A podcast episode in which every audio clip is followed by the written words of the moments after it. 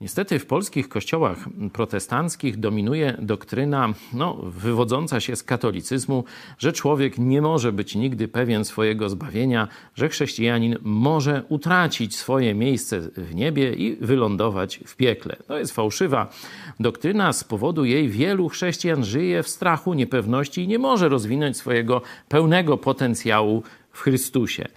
E, oczywiście można na ten temat dużo mówić. Napisałem nawet książkę, trudne wersety na ten temat. To odsyłam, jeśli chodzi o Nowy Testament, ale niedawno natrafiłem na bardzo ciekawą frazę, myśl z króla Dawida. On na koniec życia, modląc się, mówi coś takiego.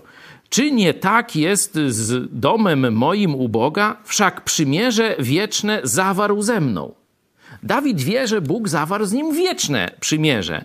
I kończy, to jest piąty werset 23, 23 rozdziału drugiej mm, księgi Samuela. Kończy tę myśl tak. Przymierze wieczne i mówi, pod każdym względem ułożone i zabezpieczone. Czy nie miał, czyżby nie miał rozwinąć wszystkiego, Bóg, co dotyczy zbawienia mego i co jest życzeniem moim?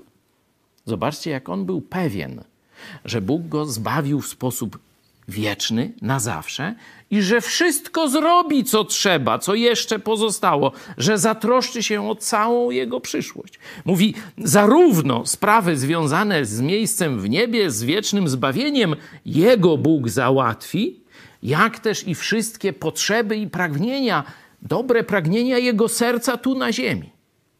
Jezus Chrystus powiedział – ja przyszedłem po to, aby owce miały życie i miały je w obfitości. Zobaczcie, to jest ta sama obietnica, ale teraz już nie wyjątkowo dla króla Dawida, ale każdego, kto zawoła z głębi swojego serca: Jezu, zbaw mnie. Jeśli jesteś już chrześcijaninem, jeśli zawołałeś do Jezusa po zbawienie, to bardzo Ci życzę, byś wreszcie pojął, że Twoje zbawienie jest przez Niego gwarantowane to Jego cechy, Jego wierność decydują o Twoim zbawieniu.